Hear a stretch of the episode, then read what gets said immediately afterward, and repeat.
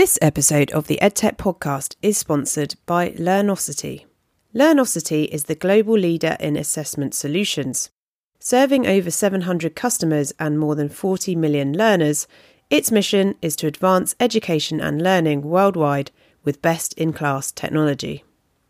Learnosity's specialised expertise and pre built assessment APIs make it easy for modern learning platforms to quickly launch fully featured products, scale on demand, and always meet fast evolving market needs.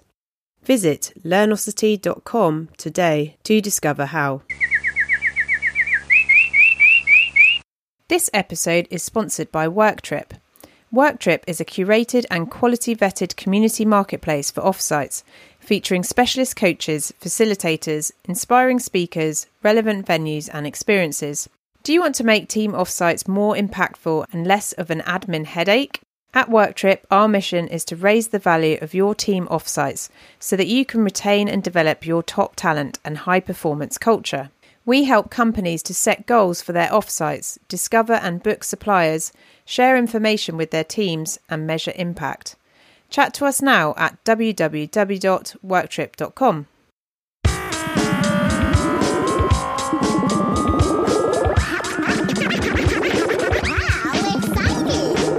Hello, everyone, and welcome to this, the 250th episode of the EdTech podcast. For anyone who has listened over the past six years or to anyone joining us today, thank you for subscribing and listening and being part of this amazing community. Our mission is to improve the dialogue between ed and tech for better innovation and impact, and this episode is no different. First up in this episode, here's my chat to Felix Atkin, the founder and CEO at Sharesy. This is a timely update on the financial pressure schools face in these inflationary times as they return to a new term, and some ideas here on how technology can help to connect schools and communities to ease the situation for both. If you're a governor or school business manager, do listen in. Here we go. So I'm Felix Atkin. I'm the founder and the CEO at Sharesy. Sharesy is a venue hire platform specifically for community spaces. We're working with schools, places of worship, community centres, right now in London, but growing very quickly. And we're helping those venues to reach their local audience and let out their spaces, generate some much needed income. It's fantastic. And yeah, we've, we've got chatting uh, both from the edtech world uh, so lots of your um, uh, venues that you talk with are, are within the uh, sort of school space, and and then also from my interest point in terms of marketplace businesses. So I'm sort of obviously trying to grow one of those at the moment. So it's been great to finally sit down and, and have this conversation, and hopefully one of of many more.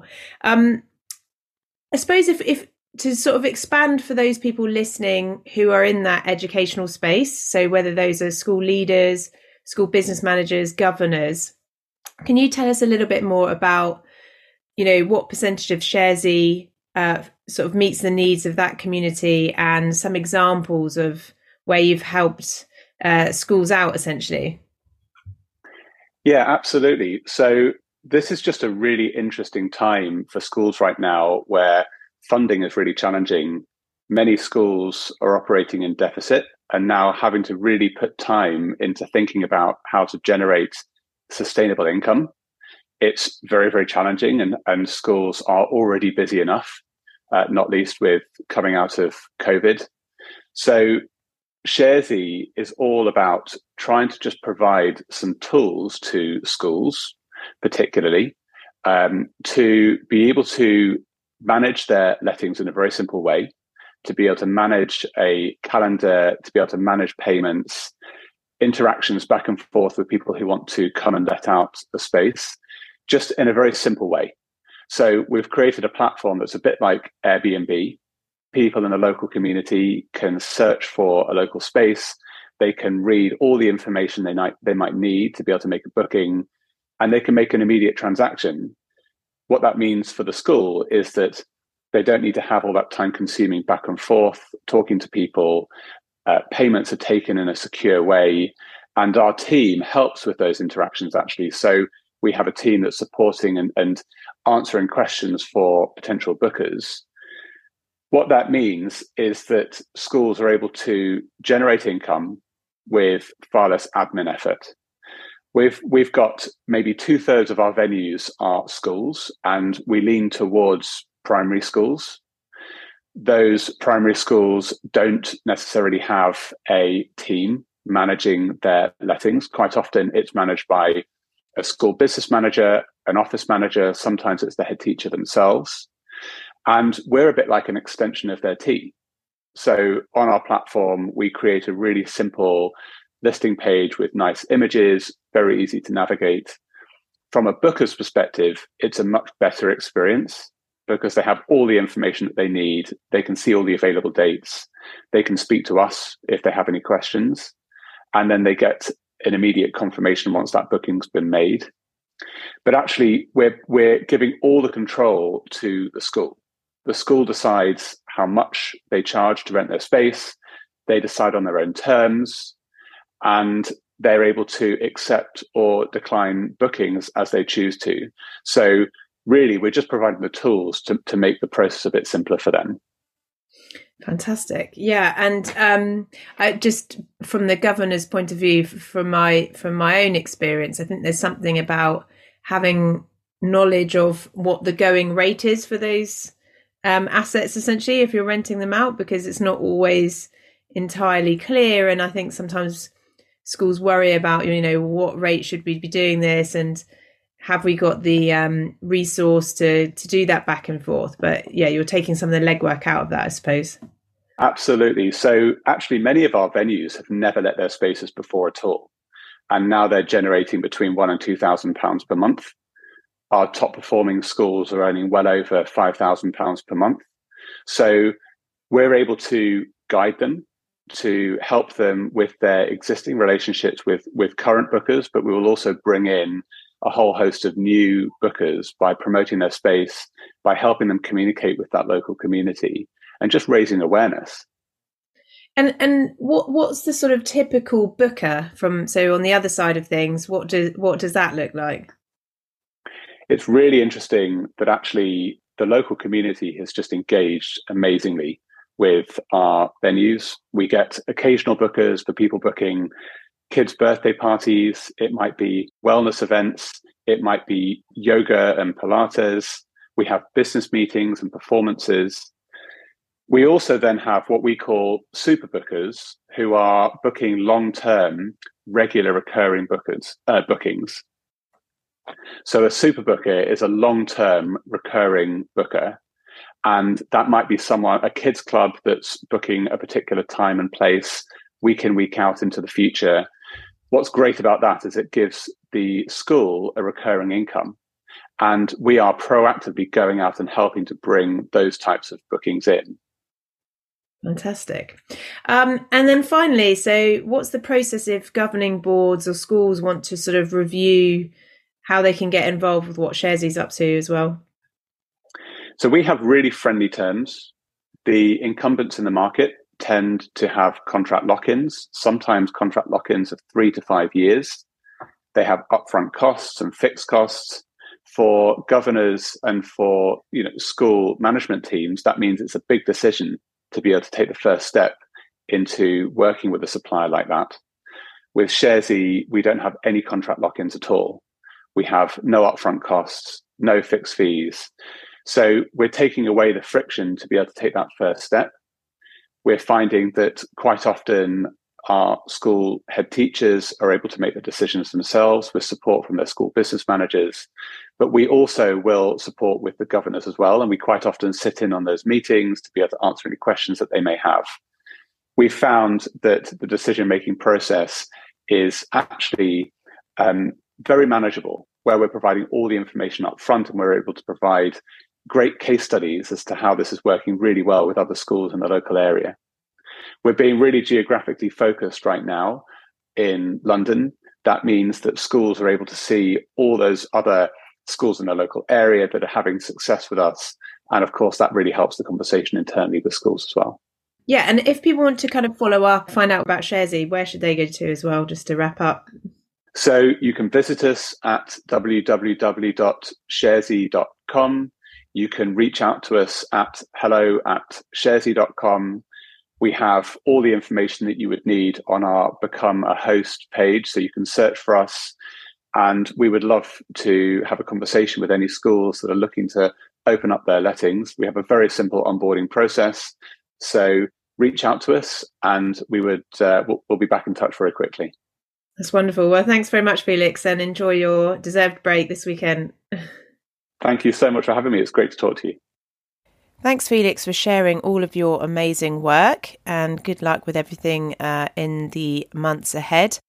Next up, here's my chat with Maureen Dunne, Neurodiversity Advisor to LEGO Foundation and the President and CEO of Autism Community Ventures. In this interview, Maureen talks about funding available for innovation supporting neurodiverse needs and approaches and the strengths of neurodiverse leaders on tech company boards. And this has uh, led me to some personal reflections on things like the prevalence of ADHD among entrepreneurs. Uh, so I really enjoyed this chat with Maureen and I do hope that you enjoy it too. And finally, a big shout out to Learnosity and WorkTripp for supporting this episode, and to Andre Skeppel and Full Spektrum. Andre is an entrepreneur I've been following in uh, neurodiversity in edtech for a number of years, and uh, it's great to see his business uh, really uh, maturing and flourishing. So definitely go and check out um, what they're up to as well. That uh, can be done at Full Spektrum, so S P E K uk. So full spectrum with a K dot co dot uk. So shout out to Andre. And here we go. Here's my chat with Maureen.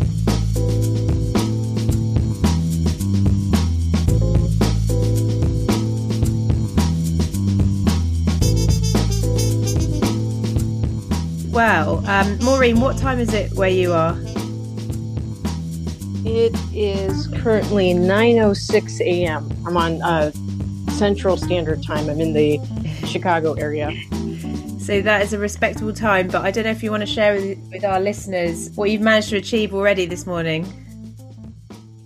Yeah, it was uh, qu- quite um, uh, an emotional but important day. I've got five year old triplets, two identical girls and a boy, and this was their first time they were riding a school bus. So, um, you know, it was definitely uh, an interesting morning. Two, two out of two out of three were very, very excited. The other and the third was a little nervous, uh, you know, as would be expected.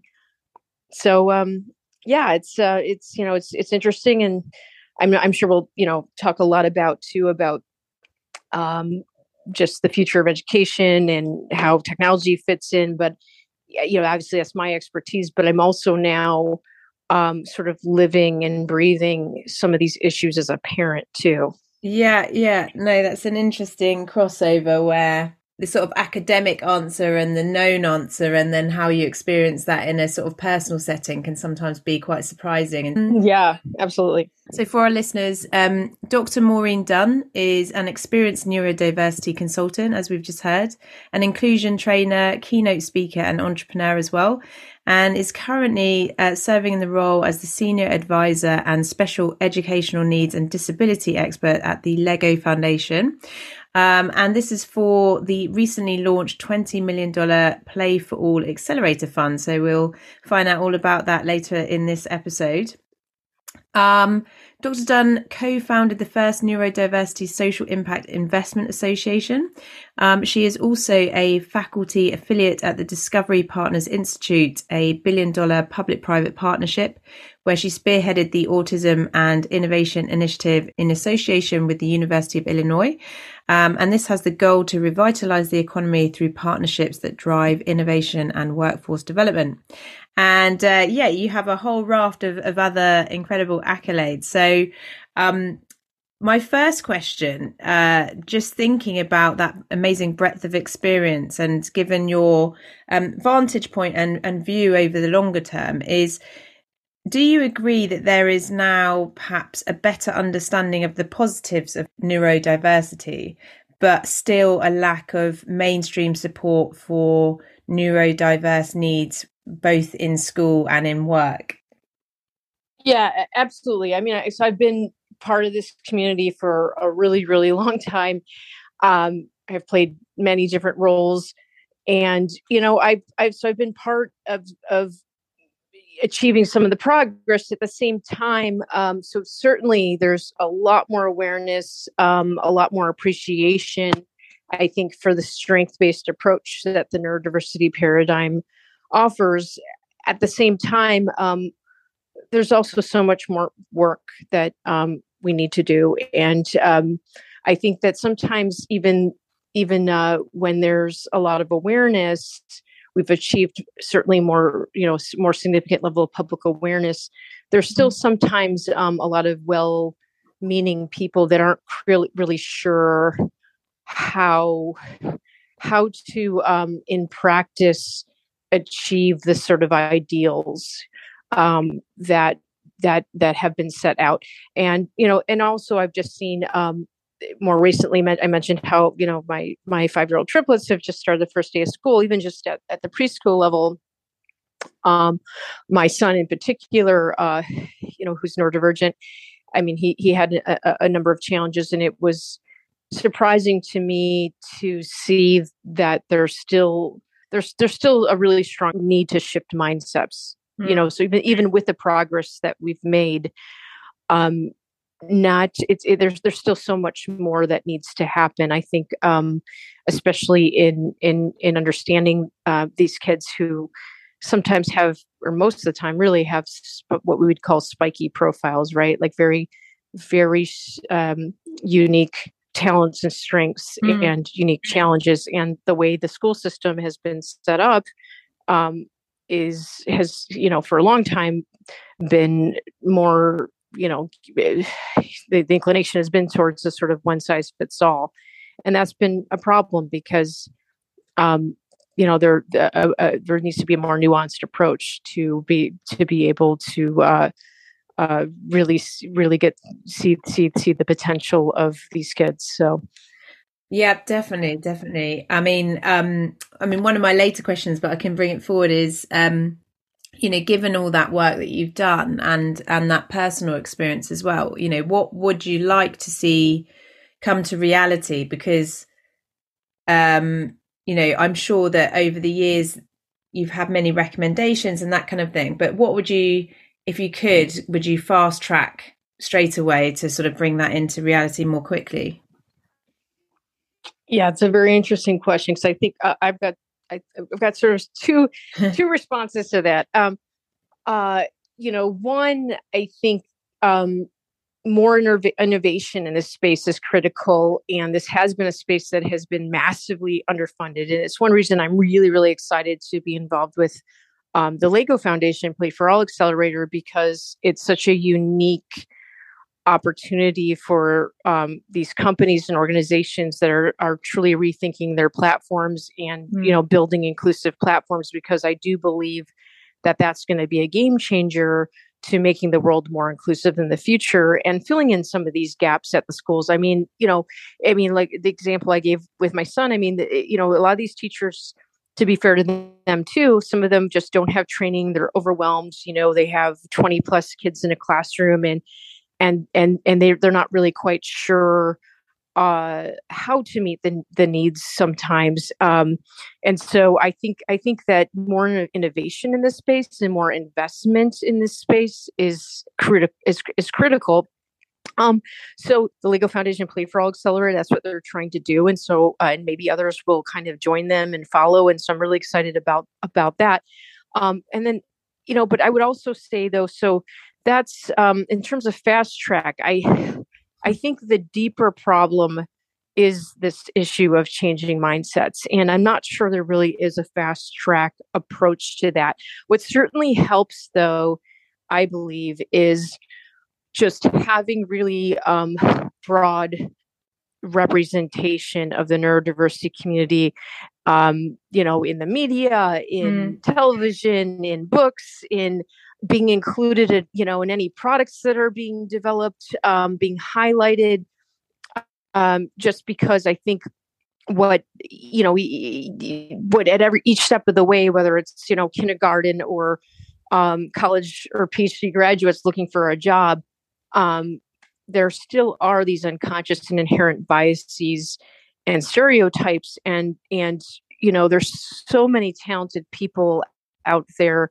and amazing people that should be highlighted and people should understand how diverse and amazing and and unique every neurodivergent individual is. And so i think i think there's more we can we can do to um uh just uh try to break traditional stereotypes or images about what autism looks like what adhd looks like um a lot of the initial assessments and uh, uh, public images have been, um, you know, sort of narrow examples, mm. mostly boys, and you know, it's it's it's uh, so I I think that is you know I, I I'm not sure there's a fast track way to change mindsets, but I think um, it certainly helps people that come up and sort of you know um, are public and are being represented in the community that other people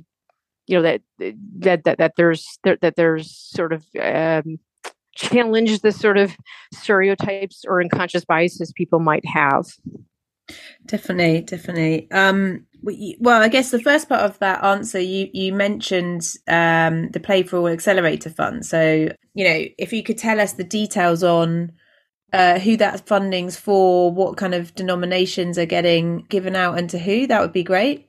Sure.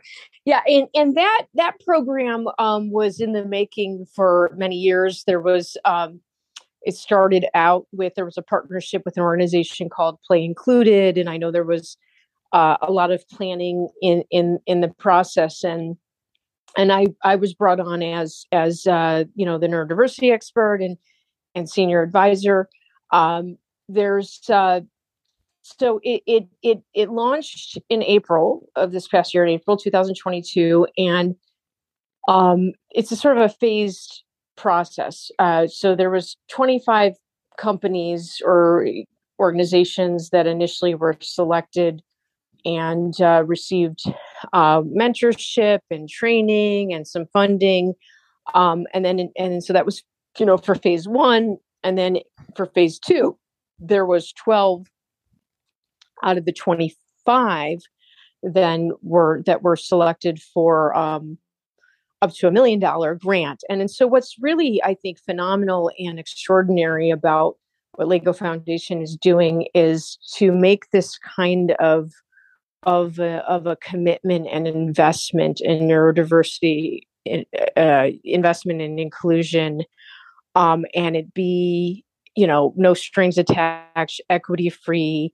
i mean it's a grant and that's pretty much unheard of in this space. I mean certainly there's you know investors interested um, in this space but there's also challenges in going to traditional vcs sometimes anyway.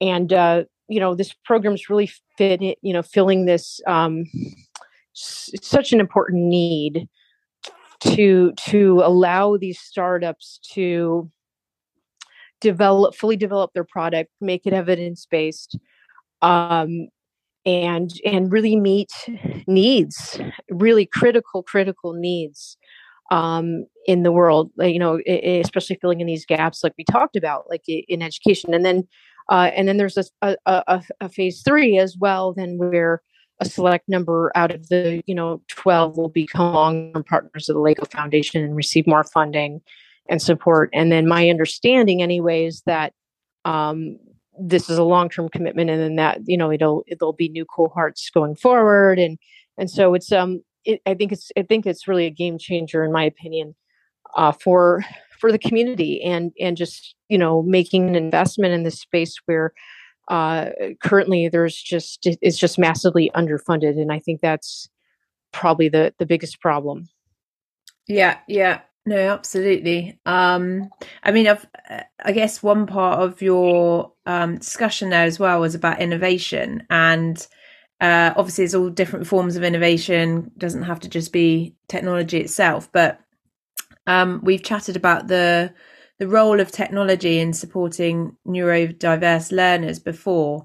I was keen to sort of know from you as an expert in this space what you consider to be um, some of the better examples of technology as a positive force and um, some examples when it may have actually worsened a situation for the neurodiverse. So um, I'm sure for people listening in, either as educators thinking about this or or those trying to develop solutions, that would be of real interest to them.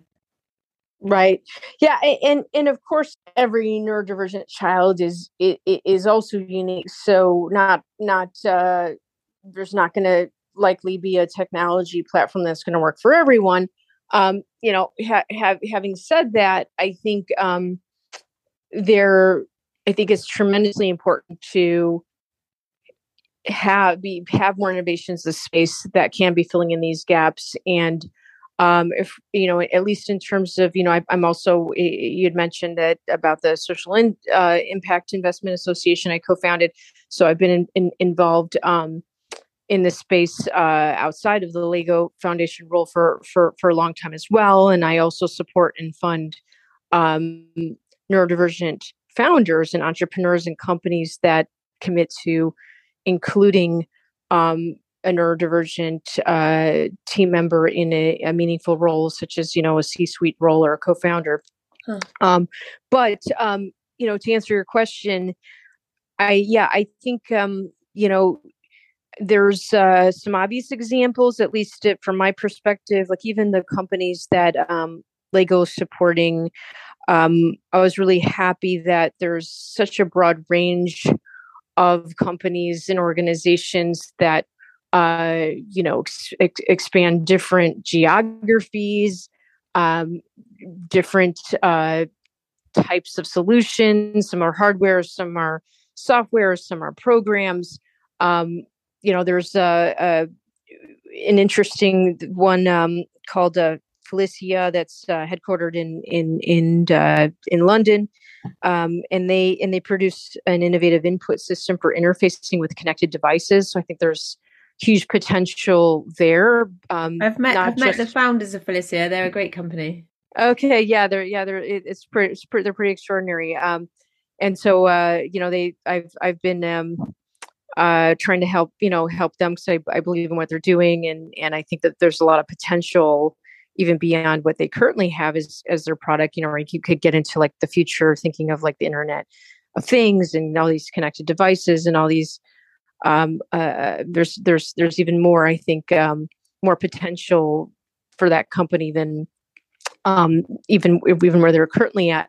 Um but it's uh it's an interesting solution uh, especially for especially especially for some kids that have more significant challenges but also you know in terms of communication but also uh, have um, a lot of strengths and it just it just it's just a very accessible solution and um, it's and it's very broad. I mean it's it's a some it's a solution that could also help you know adults you know that have had a stroke or um it's mm. and, and and you know my my kids have uh, actually played for it and they all really enjoyed it. It's really playful. It's uh it's it's it's a really interesting way of um learning skills like uh turn taking and sharing you know because they like my triplets they each they each had their own cosmo right? And it's mm. just it just made it easier. Um there was and more motivating to be playing games right? And there's there's this physical device that they're interacting with and it, it seemed to, to, to make a difference in them lear, learning that important skill right? Of just you know just take turn taking right? And learning to share and and and those type of skills. Um and but there's also um other companies that are uh, are, are technically outside of ed tech but still have a strong educational component like little journey. Um, they're working on a, a personalized care solution to help neurodivergent kids uh, in in clinics, clinical and hospital settings. You know, which there tends to be a lot of anxiety, and so there's a huge need there as well. And so I think I think technology could is you know is hugely important to help neurodivergent kids. Um, it, it, there's there's there's ways in which that their experience can be more enjoyable and playful and where they feel like they you know there's more of a sense of belonging and being included and having a personalized experience. So even you know that company um, they have different you know ways ways of uh, uh, programs and, and curriculum where kids are able to um, prepare for you know different types of of hospital or clinical procedures or experiences which uh, which which can reduce anxiety and and um, you know that in itself is i think hugely important for the quality of life for these kids. So there's these different you know there, there's some very different companies that um, were selected in this next phase but they're all i think uh, amazing and and uh, certainly on the path of making a, a, important social impact in this in this field. Fantastic. And in terms of you know any use of technology where you think it, it hasn't been thought through so coherently or you know d- doesn't necessarily lead to that, that positive impact are there any scenarios that you think that's a bit more questionable or you know where people should mm-hmm. sort of put their red flags up right. well without mentioning any any uh, names um, i would say um, there i think uh, i think it's been well established. There and this gets a little bit out of out of the ed tech space but um, there has been in the past and and i think most of them are no longer doing this kind of thing but there has been some um, technology platforms more in the recruitment space um, that just uh, weren't taking into consideration how their approach might bias or affect neurodivergent job seekers and there was things you know for example and and there was you know different companies i think that you know were were i don't i don't you know they they i think they had the right um intention in mind but you know we're doing things like um re, you know trying to do like facial recognition and trying mm. to understand under, understand like quantify social skills and mm. and translate that into like suitability for employment mm. and you know that kind of thing you know inherently obviously would be by would be biasing against um i mean obviously neuro, neuro neurodiversity encompasses a pretty broad range of um different different unique minds you know adhd yeah. dyslexia autistic etc but um you know especially for some of the really brilliant autistic people that could you know completely change um, the direction of a company with innovative ideas and you know maybe who knows?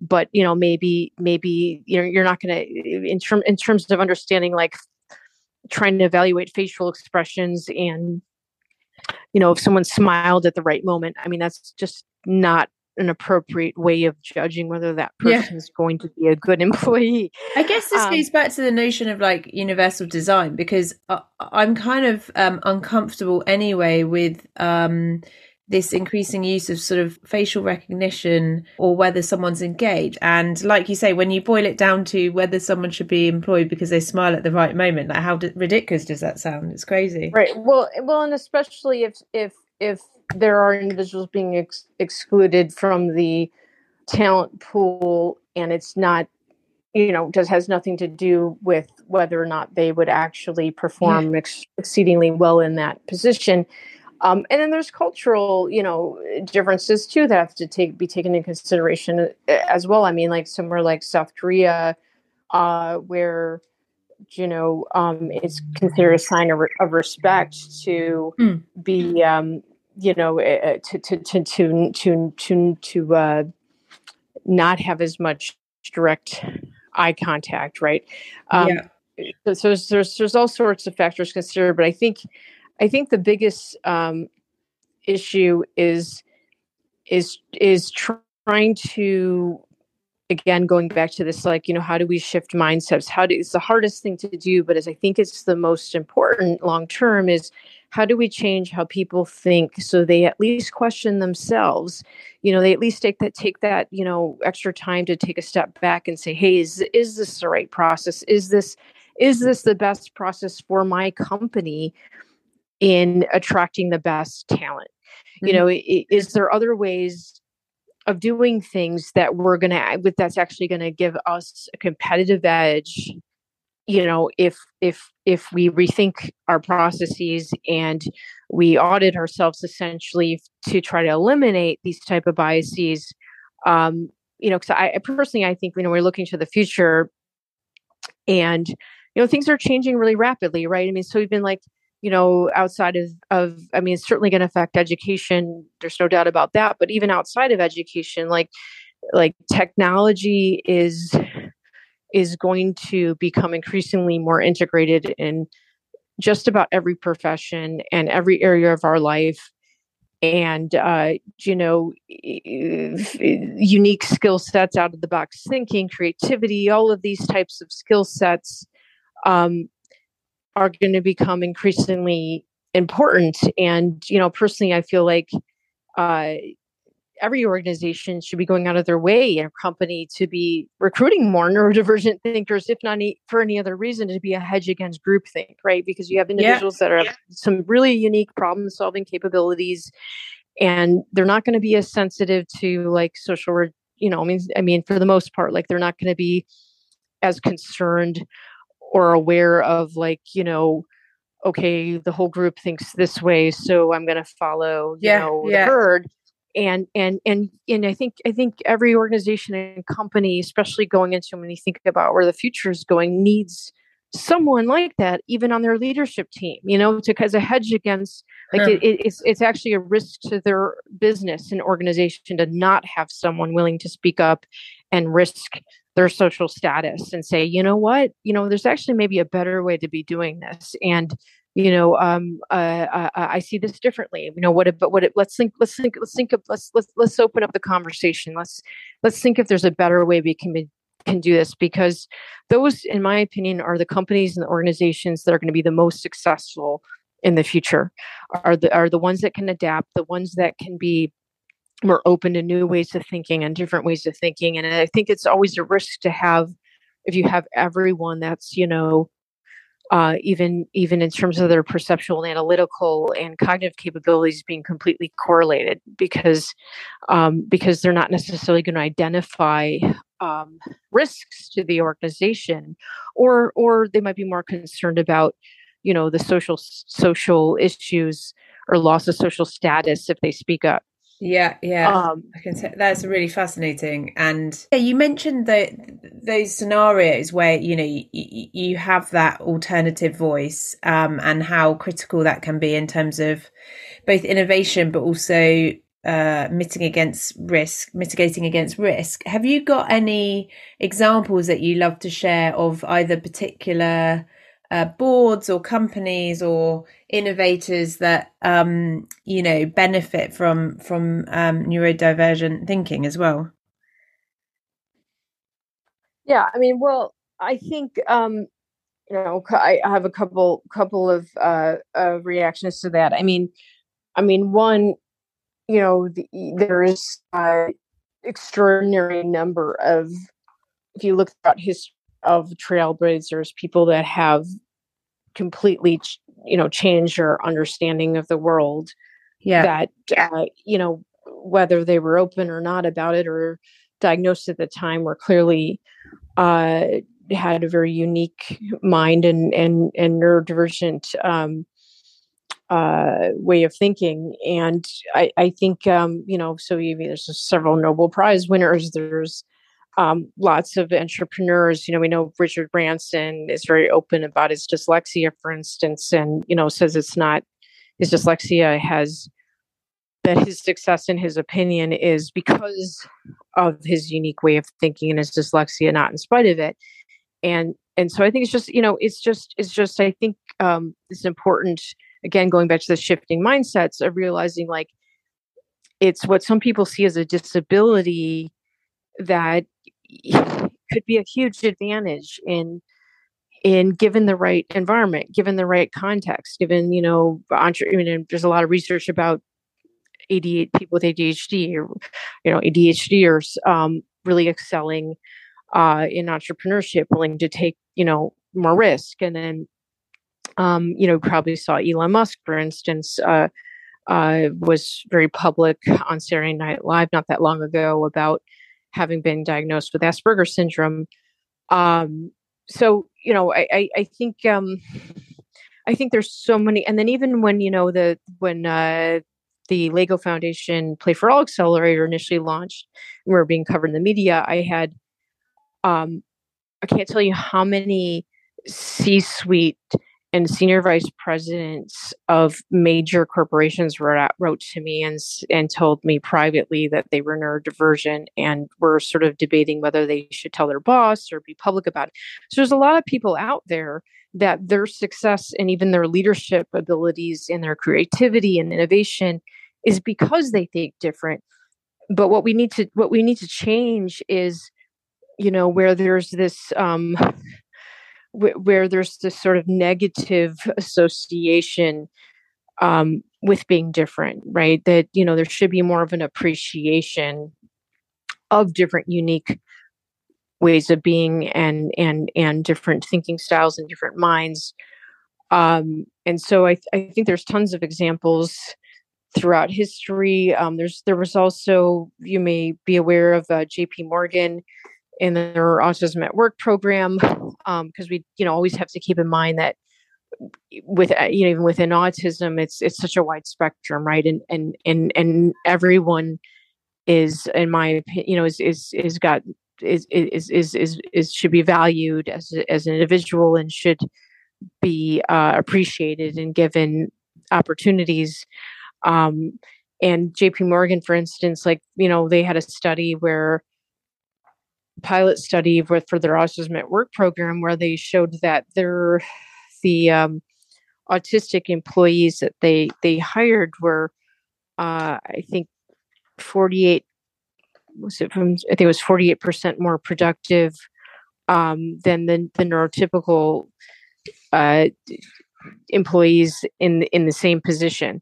So you know it's it, it, it, it, at least the evidence that we're looking at in many cases it's it's it's not uh, it's certainly not that this population can't be really really good at their job i think there's some issues and biases in how people are being um, evaluated mm. you know in the in the initial selection process and you know especially for leaders when you get into sort of more leadership or, or high level positions it gets a little more complicated too i think because because there's such a strong emphasis sometimes even maybe perhaps unconsciously of like social familiarity with management right?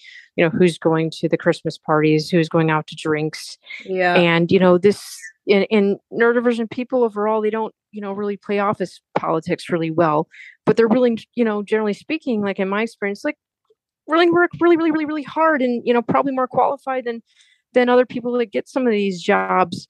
Um and so there's you know there's that just uh, this, that's hard to change. You know, it goes back to changing mindsets. Like how you know trying to trying to change mindsets of what's the best way to evaluate talent that can really drive a company and organization forward in the future and being open to doing things differently than has been done in the past and and i believe there should be anyway more motivation to do that now than ever because you know we're entering a period where technologies and artificial intelligence robotics you know are increasingly going to be becoming more uh, integrated into our lives and different ways of thinking uh, and problem solving are going to become more and more important.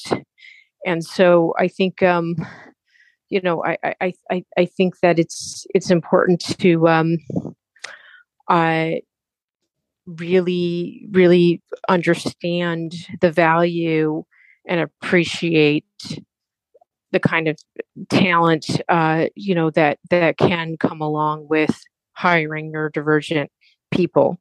Um, it's not charity. It it, it it it it can absolutely change a business, right? And their bottom line, you know, as well. So that's where I think at the beginning, where I think people are now starting to understand, okay, hang on, this is like, you know, before perhaps those stereotypes really kind of were at the forefront, whereas I think now there's there's a there are some better public um, examples or, or, or or exposure to those public examples of you know how brilliant that can be. But like you say, it's um yeah, it is is is then well, how do you take the steps to to actually um give those people the best experiences and environment to do their best work in the way that you would do for everyone else. So um right yeah and and, it, and it's very possible that if there was i believe anyway if there was more flexibility in how uh you know talent was being evaluated not just in jobs but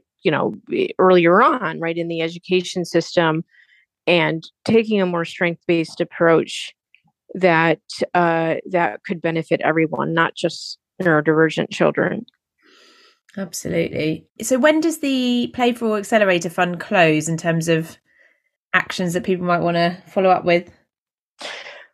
Well, we're in process. So we're, uh, you know, there was the first cohort selected, and and we're in phase two now, and and we'll be entering phase three, uh, the phase phase three competition in coming months. But um, my understanding, anyways, that this is a long-term commitment and so companies and organizations that are interested in future cohorts um, can register their interest on the lego foundation website and uh, you know they'll, they'll they can put in their emails and contact details and then they'll i believe be alerted to um, the next phase application process fantastic. And um, dr maureen if people want to find out more about your work how should they go about doing that as well?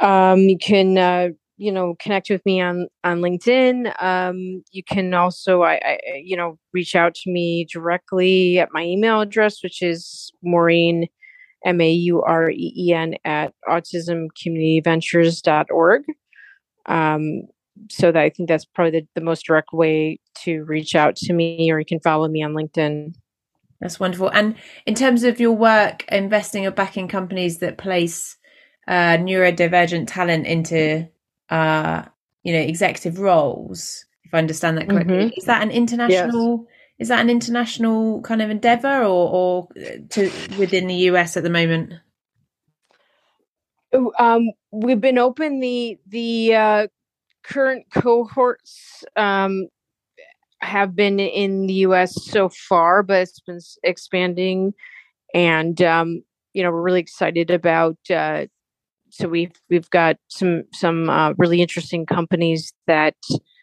we are backing now, and we have partnerships with um, incubators.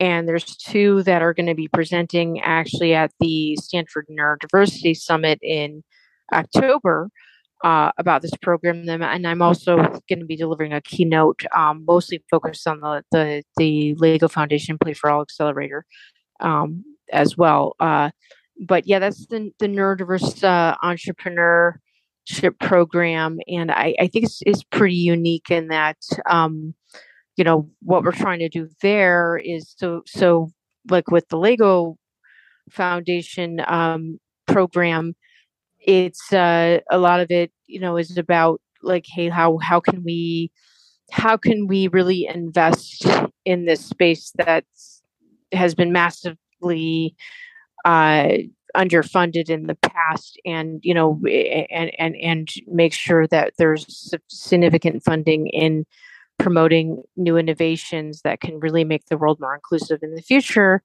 Um, and then this other program that i co-founded is is uh, you know because the lego foundation works more a little bit focused on children right? So that it's you know thinking much more about like how do we start young and and and influence you know the world in the future and make it more inclusive. And this other program is more about you know we know that the especially for for autistic people you know the unemployment rate is still unacceptably high and not everyone's going to fit into a large company right? And and so you know just establishing new opportunity pathways is really really important to me and i think entrepreneurship um is is one that can work right for for for some people not for everyone. And so we wanted you know the goal there was i wanted to support people uh, to be successful in in that uh, endeavor as as an alternative way of of employment Um, and so that that company, I mean that uh, that program's being expanded. Fantastic, thank you. Um, so I think that brings us to the end. So thank you so much for um, sharing your work. I hope that you get the chance now to like enjoy some reading or some peace and quiet um special morning uh your time yeah. and uh yeah thanks so much for for sharing everything you're doing what we'll do we'll get this edited. thank you yeah thank you so much i really really enjoyed our conversation thank you thank you That's all for this episode. My thanks to Maureen and to Felix and to Learnosity and WorkTripp for supporting. If you enjoyed this episode, do share and tag someone else you think would enjoy. Otherwise, have a wonderful, wonderful week. A big shout out to um, our Queenie, who I think only now we're realizing, um, whatever your views on the monarchy, that role of constancy, of consistency, of a sounding board to uh, transient PMs and uh, the stoicism and dignity in which she took the role that was given to her and fulfilled that across her life. So, trying to bring some of those qualities to my work um, uh, as we all reflect on on her um, death recently. So, um, yeah, so let's uh, be more queen and have a wonderful week, as I said. Bye bye.